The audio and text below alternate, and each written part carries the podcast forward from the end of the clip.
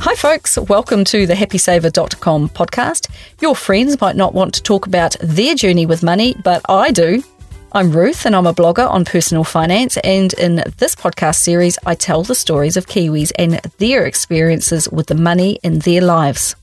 Welcome to the last podcast of this series of 12. I thought to round out the series, I would let you know a bit more about me. As you may have been thinking, who is this person who keeps on banging on about personal finance in New Zealand? And I also thought that I might make this one a quick one. Yeah, but realizing how much I like to talk, it probably won't be. So, after a quick word from today's sponsor, I'll get right into it. Sharesight is an online platform that I use to keep track of my investments because although I have tried, my own spreadsheets just were not cutting it. If you buy shares or index funds each and every month, it's actually really hard to work out how your investments are performing. But Sharesight does all of this for you, including working out all of your tax obligations. You can try Sharesight for free and track up to 10 holdings. But if you have more than that, then I have a special offer which allows you to get four months for free when you purchase an annual premium plan. If you want to check it out and free yourself from your spreadsheets, go to thehappysaver.com forward slash Sharesight.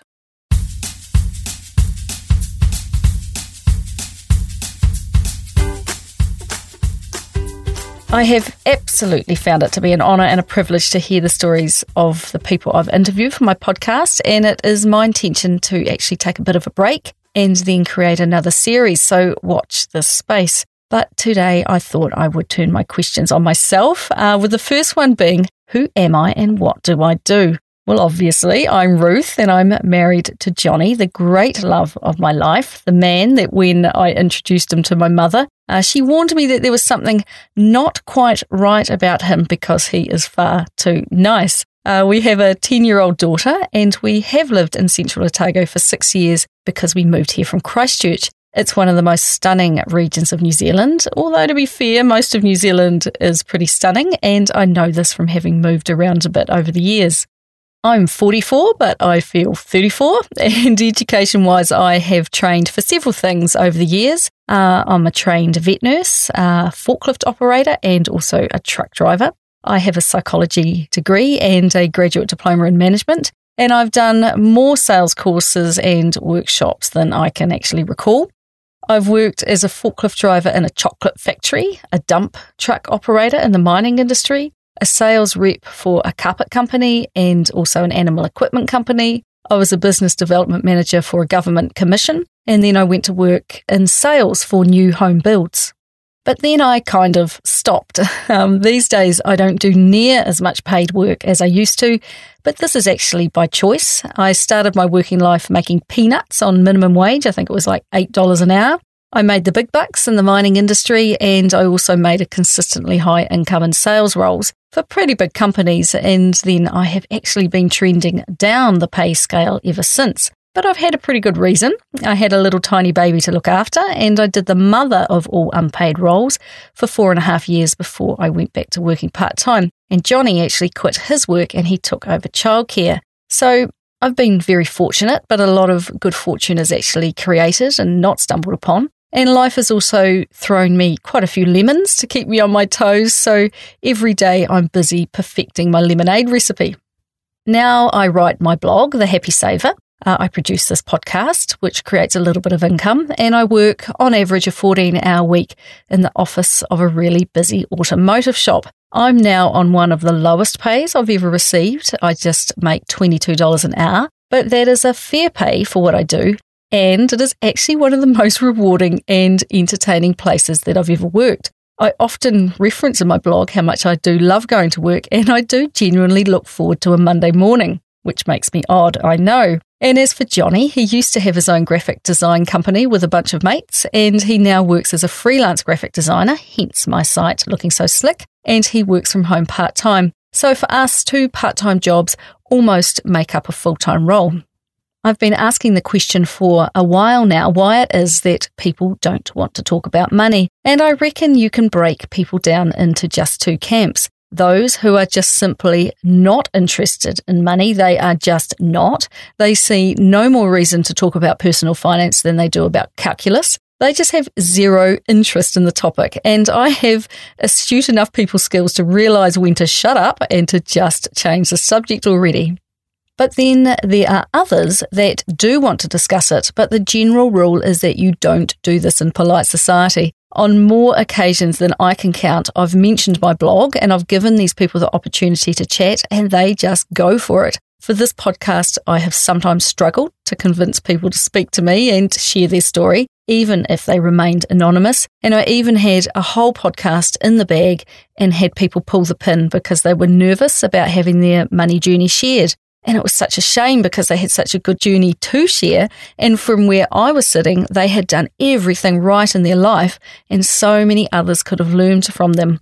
And I've found that those who have made mistakes are actually more willing to talk about it so that others don't go down the same path, and that those who have succeeded want to keep that success private because they do think that they will be judged by others. For me, I don't feel any nervousness talking about how money plays a role in my life, and I'm happy to answer absolutely any question asked of me. And I think that this is why my blog is successful because oftentimes I'm the only person someone can talk to about it. I don't care if people ask me what I earn or how much I have, or they want to argue with me on why I don't like property investment. I'm just honoured that people that I do not even know will send me a huge email detailing their financial life so that we can just have a chat about it. And this is when they won't even speak with their best friend. So, my conclusion is that we all just need to talk more about how money plays a role in our lives.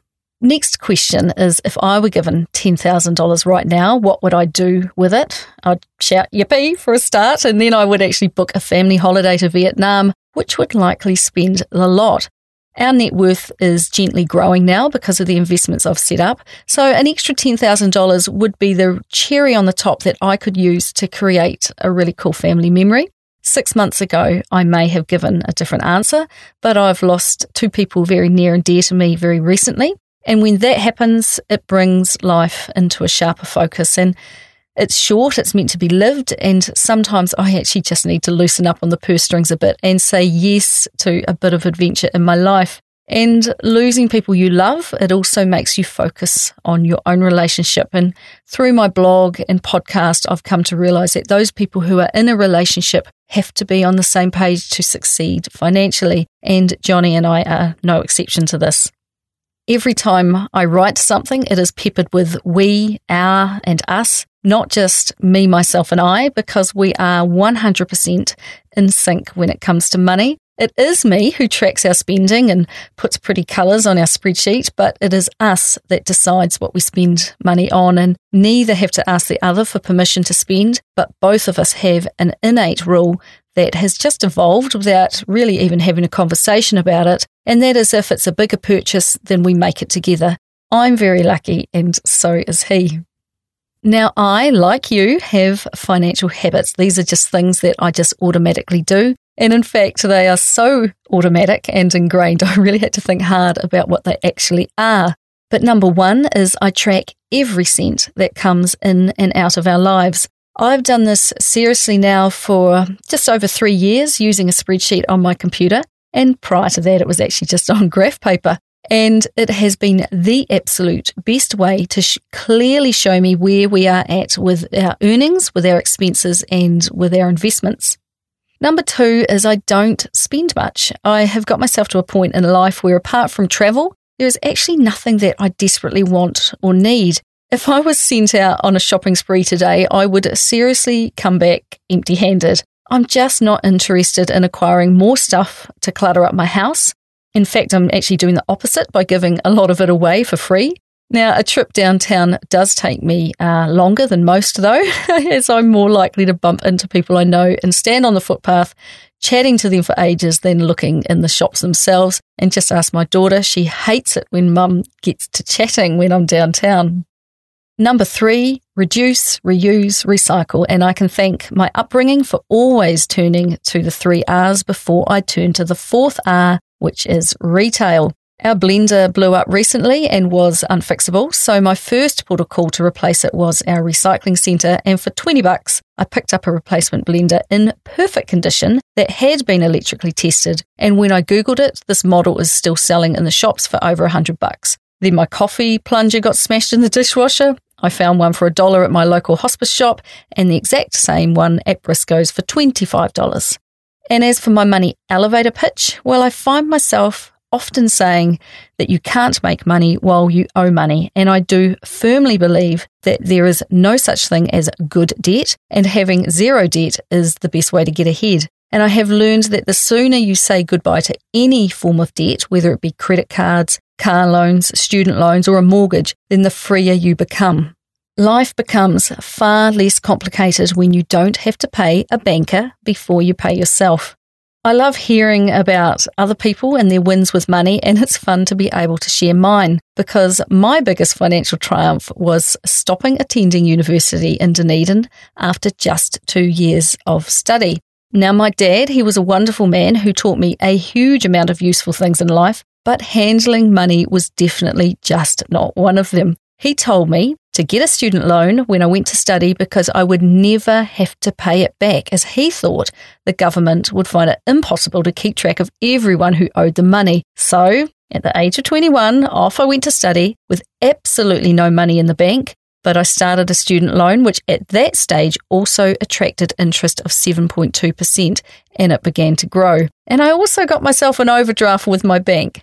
Now, nearing the end of my second year, I received my loan balance in the post, and in today's money, it was about $12,000. And you can add another couple of thousand for my overdraft. And I thought, shit, I can see where this is going. So, as a student, I received a very small student allowance, which was means tested against my parents' income. Now, that helped a great deal, but even with my weekend job as a vet nurse, I was still really broke. And the thought that this would be my lot for the next couple of years was actually really daunting. So that summer, I got a job and I got a really, really good job. My dad was a truck driver and I love trucks. And I had spent six months at Polytech getting, among other things, my heavy trade license, which granted was pretty odd for a young woman weighing in at 50 uh, something kgs. But um, every Thursday for five weeks in my summer holiday, I drove up to a place called Macraes Gold Mine that operated about half an hour away from where my parents lived. And I asked them for a job driving dump trucks. And every Thursday they said no until by week five they realized that I was actually not going to give up and they finally said yes. So I started there working 72 hour weeks on rotating shifts, earning what to me was a huge $45,000 per year. And when it was time to go back to uni, I didn't. I kept working and I kept saving. Then, a year later, an opportunity came up to go to Australia and drive much bigger 150 tonne dump trucks and to earn $72,000 a year with fewer hours. Plus, it was all expenses paid as I lived in a mining camp out in the boondocks. Now, that remains one of the most interesting jobs I've had, and sometimes I'm still surprised at my tenacity and determination to do it, even though I was one of only a small handful of women working with hundreds of blokes.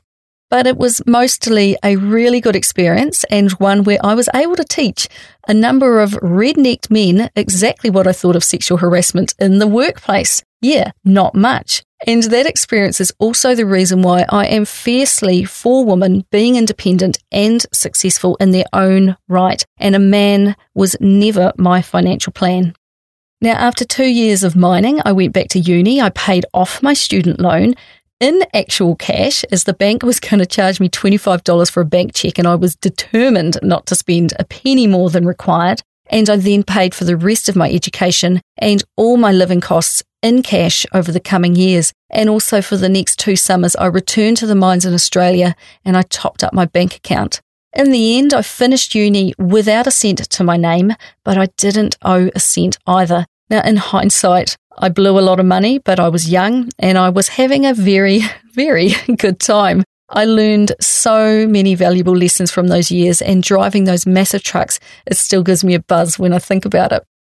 Working out what my greatest financial flop was is pretty tough because, like most of the people I spoke with, the things they did wrong led them to learn a whole lot so they could do things better next time, and I'm no exception. Johnny and I bought shares in the tech boom when we knew nothing about what we were buying, and we promptly lost $5,000. We have bought five brand new cars, uh, but only regret it slightly, even though in hindsight we should have just built a fire and burned our money because it would have had the same outcome.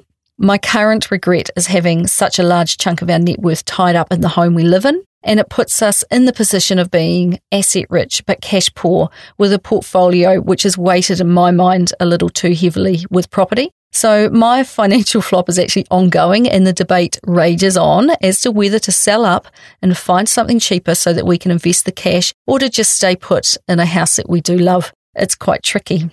The next question of if I could retain all of the knowledge I have today regarding money and I could go back to my 15 year old self and start again, what would I do, whether it be the same or something different? Now, I would wish upon a star that someone like me would have taken me under their wing at the age of 15 and educated me about money. A clear memory I have from about that age is sitting on my bed atop the quilt my mum had slaved over sewing. I had just asked my mum for something. I don't know what, it was possibly the latest Rick Astley tape, and she had explained that they could not afford to buy it for me. And I just recall I had my legs crossed and I was thinking to myself, when I am older, I'm going to have the ability to buy what I want, when I want, and money is going to give me freedom. Now, had a financial fairy appeared at that very moment and begun my education, I would have reached financial freedom far faster than I actually did.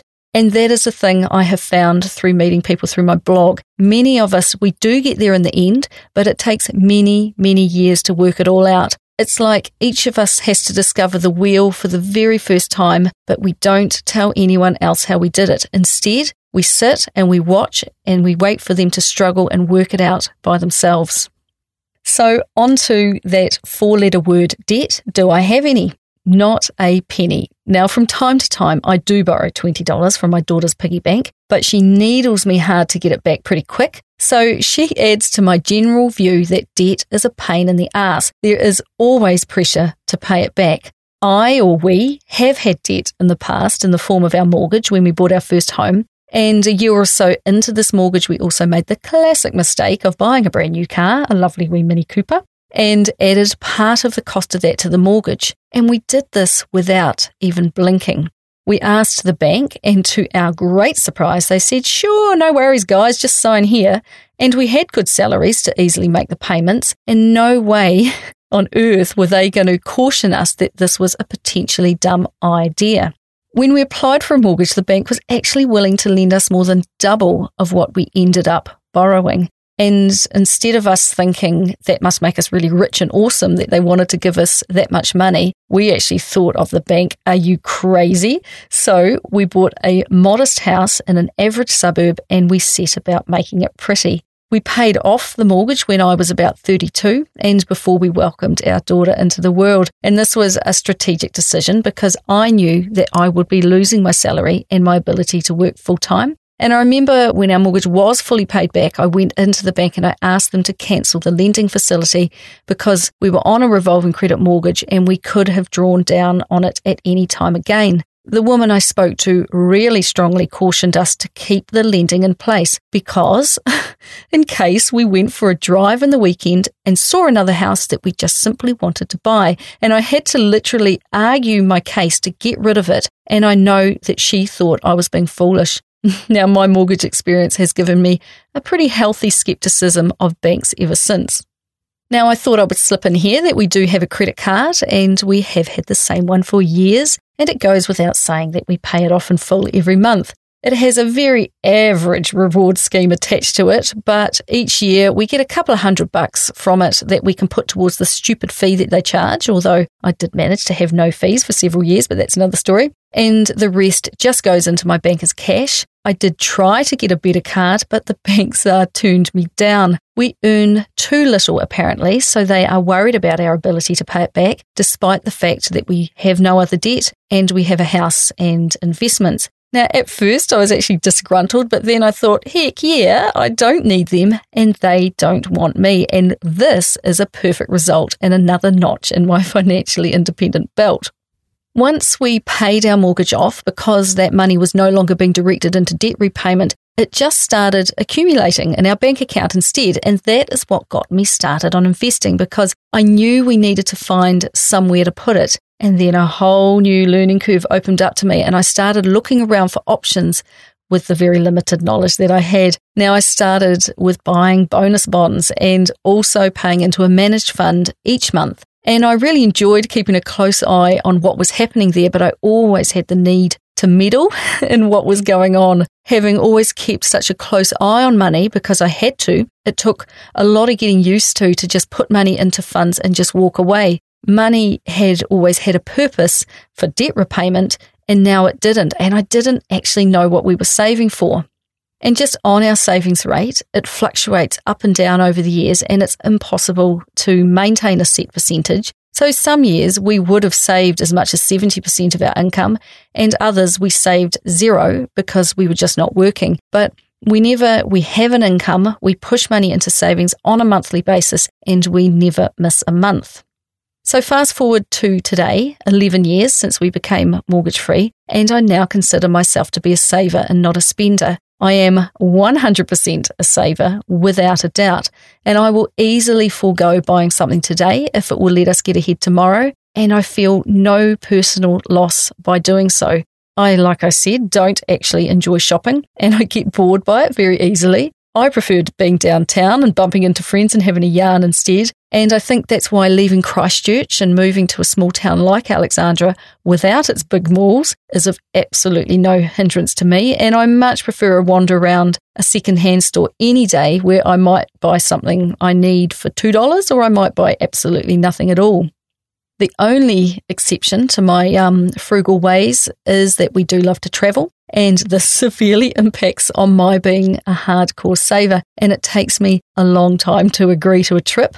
Johnny, he says to me, just tell me how much I can spend and I will work out where we can go. And it does make it tricky because friends sometimes confuse my saver mindset and long term planning with being too frugal. But I now understand that what I do today has an impact on what we want to do in five, 10, or 20 years' time. So, yes, we have the cash available to go on holiday, but that cash is actually extremely busy, earning us more cash, and withdrawing large chunks of money on a regular basis is without doubt going to mean we have to work for longer than we would like. But I'm not a complete spendthrift. I do obviously spend money and I have the odd splurge, but they are less than what they used to be because I'm pretty content with what I have. So our splurge is probably just a very good bottle of whiskey, enjoyed with an ice cube and just a good conversation with friends. Nice and easy. And in regards to money, I got to thinking about what keeps me awake at night. Well, worrying about money never keeps me awake at night. My only concern is that when we are so young and so awesome in our 40s, I would like to have the bank balance of many of the retirees I know, and then we could travel the world and enjoy every moment instead of the trips we take that they are fantastic, but they are always too short and they are always sticking to a budget. I love the idea of spending six months traveling the world, but our daughter would be horrified at leaving school and her friends to do this. So I need to be content and I need to bide my time. So I thought I would share with you how our money is structured and it starts with a good emergency fund. Johnny and I share accounts and apart from KiwiSaver, everything we do is combined. I always have a cash account with my bank, which always has between ten and twenty thousand dollars in it. I have first-hand experience of the importance of an emergency fund, and for me, as for many who have lived in Christchurch, September 2010 sticks in my mind as a turning point. Now, I won't go into the detail of the weeks, the months, and the years that dragged on for us after all the earthquakes began, because for all involved, it was a deeply traumatic experience. But I will share with you a walk that Johnny and I took along the banks of the Avon River during that time. Now, I was not working as I was a stay at home mum, and Johnny's job was uncertain due to them losing their building in the earthquake. We were taking stock of our situation, and I said that we had always been saving for a rainy day, not knowing what it would look like when it arrived. And I said, Look, well, Johnny, now it is absolutely pouring down, and I don't know what the next few months will bring, but I can assure you that we have more cash than I think we will need on hand. And of all the things we need to worry about, money is just not one of them, okay? And as it turned out, Johnny gave up his job and did not work again for another year. We had no income coming in, but as a family of three, we all needed each other for support, and our fund paid for that. So then back in 2015, I finished work one Friday and I tidied up my desk so it was nice and neat and tidy for Monday. But I never made it back into work because over the weekend, both of my parents became seriously ill and they needed me. And I did not return to work for another year while I helped them both. And once again, our fund made that possible. And that is what financial freedom means to me the ability to focus on what needs to be done and to not have to worry about the money. So, some may think I'm foolish to have cash sitting earning epoxy 3%, but having the money immediately available gave us so much peace of mind and it let us buy very freely whatever it was that we needed at that time. It helped us move on and it let us leave Christchurch and set up a new life in Central Otago while we argued and argued with the insurance company over getting paid out for our condemned house. And it helped me to be a good daughter to my parents who have done so much for me. So that is the emergency fund sorted. I still have it sitting around to this day. I hope I don't need it soon. Um, but next, I'll mention index funds and shares and what I'm into these days. Well, now I'm all about the index funds, and I have two funds with smart shares. I have the New Zealand top 50 and also the US top 500. And I pay into these every month without fail with a regular savings plan. Plus, I also often buy lump sums if the cash is available. Both Johnny and I have small and often irregular incomes, but because we have no debt and live cheaply, saving is always still possible. I started with the NZ Top 50 fund first, just to test the waters, and then I started with the US fund. I won't be adding any more funds in the short term, but I will over time, um, as I want to get the balances of each up much higher than what they are right now. And by branching out to a third fund, I will just be diluting my investment at this stage.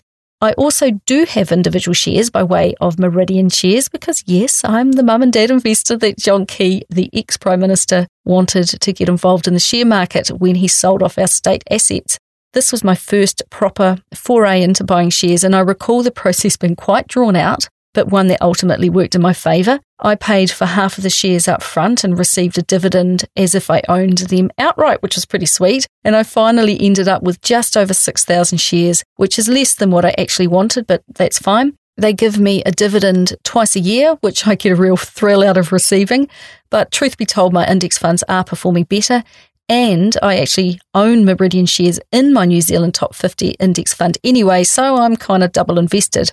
I'm thinking of selling these Meridian shares after I receive my next dividend, but I'll see how that one goes. Now, I track how my shares and index funds are going using a great program called ShareSight. So, using the tools they offer, I can see how each fund is performing, and I'll be reassessing Meridian in, in a couple of months' time. Now, it will come as no surprise to you that I am involved in KiwiSaver. Uh, Johnny and I both are, and we are with a Simplicity Growth Fund. And I'm really happy with its performance and with the low fees and the concise user experience. And my favourite colour is orange, so that really helps too. Our funds are well up over $100,000 combined, and my lovely employers contribute to it each week for me as well. I had paid voluntarily into each fund for quite a long time to get the value up, but now we are putting the minimum in there of $1,042 so we can get the member tax credit of $521 a year from the government. Now I am content to let compound interest work its magic and I'm focusing on pushing money into my index funds because if I grow that, it's money we can access uh, if we need it before retirement. I also have gold, the real shiny physical stuff. I have less than I used to, but I still just hold on to two ounces, which are worth about 3,800. Not a lot, but I still enjoy having something so tactile around.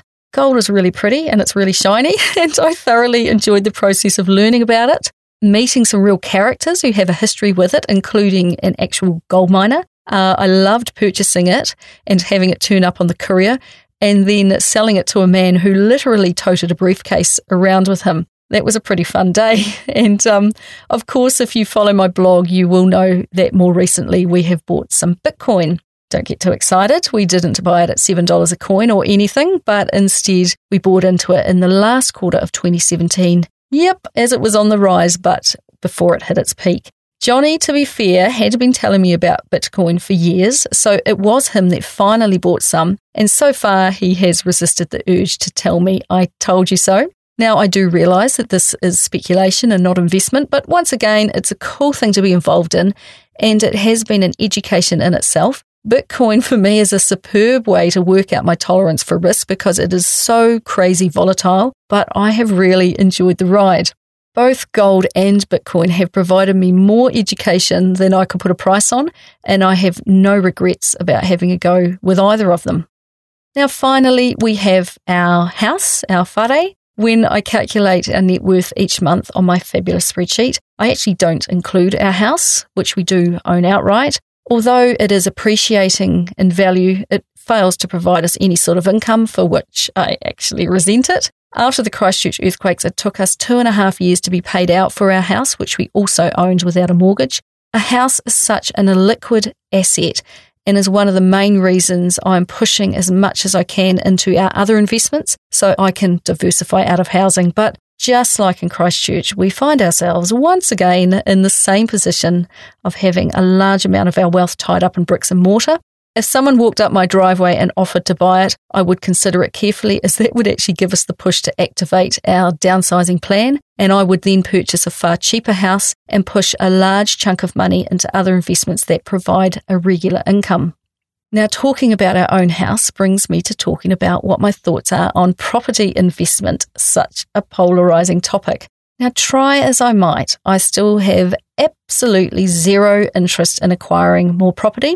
In fact, I'm trying to have less of an interest in it, and that is despite watching the value of my own house rise. I get it. Property is having a major surge at the moment, but it's the debt side of the equation that makes absolutely no sense to me. And I've met more than my fair share of people for whom having a rental property has actually been a cataclysmic failure. It all seems too much of a fine balance when you take on such a large mortgage to buy a property that you then receive such a really poor return on. And to make it work, you need to own your houses outright. Too many of the property investors I meet mostly always focus on the current low mortgage rate that they are paying and the capital gains that they are desperately hoping to receive, and really on the tenants who pay the rent. And I personally think the system is out of whack, and the purpose of being a landlord to provide a roof over someone's head has actually been forgotten.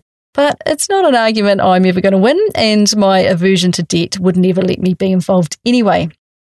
As to how I worked out where to invest, well, it just came down to educating myself like I said, after we paid off the house, I knew enough to know that I needed to put our money somewhere where it could give us a return, and I tested those waters with bonus bonds and managed funds. But relatively quickly, I began to realize that bonus bonds were not the path to riches. And although I didn't yet know about the big fee debates that are today such a common topic with our managed funds, etc., I did think at the time, I'm paying an awful lot of money for someone to look after my money. And I also knew that no one would care about my money as much as I did. At the time, we were using a financial advisor who came very well recommended by family, who set us up, and he was and still is a bloody nice bloke. But I was beginning to learn more and understand more about how those funds worked and how an index fund works.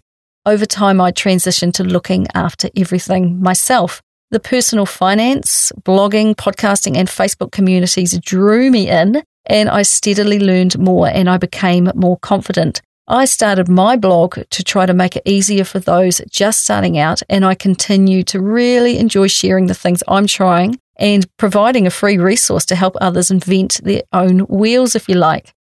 Now, as I mentioned, we have a daughter, she's just lovely, who is now 10, and our careful budgeting prior to her existence and since she entered our lives means that work has never ever gotten in the way of quality time with her. She is extremely fortunate that either Johnny or myself were full time parents from day one, and every day of her school life so far, she has had us wave her off in the morning and have either one or even both of us collect her in the afternoon, much like our own upbringing. And I am also planning her financial future and have done since the day she was born. Actually, one of my very first excursions out of the house with my brand new little baby was to post a letter that was signing her up for KiwiSaver. And as you often hear me mention in my blog, she gets to hear me rabbit on about personal finance on a weekly basis. I think she hears a lot of a lot of what I say is blah blah blah, but I know through her actions that a lot of it is actually sinking in too. I've set up a KiwiSaver account for her, which is a growth fund with simplicity, where Uh, $40 per month is invested. She also has Smartshares where $50 a month is invested in the New Zealand Top 50 Fund. And she also has a bank account where I transfer $40 a month. We use this account for those bigger school related expenses like buying her a Chromebook or an iPad or whatever. And if she receives money as a gift, then these gifts are invested for her. And currently she has over $14,000 invested, which is not bad when you are only 10. Now, I don't know what she's going to use this money for university, travel, a house deposit. All I know is that money will give her options. And if you worry that I am making it too easy for her, then don't. When she earns a little, she contributes to these funds already. When she earns more, I'm going to step back and she's going to take over. And one day I will just have to trust that I've educated her well enough so that she makes good money decisions on her own. And if at the age of 18 she turns up in a brand new car, yeah, you can bet your bottom dollar that I will be taking immediate possession of that car. But I don't think that's going to happen. Fingers crossed. Coming back to how I learned about this stuff, I think I always had the capacity to be good with money.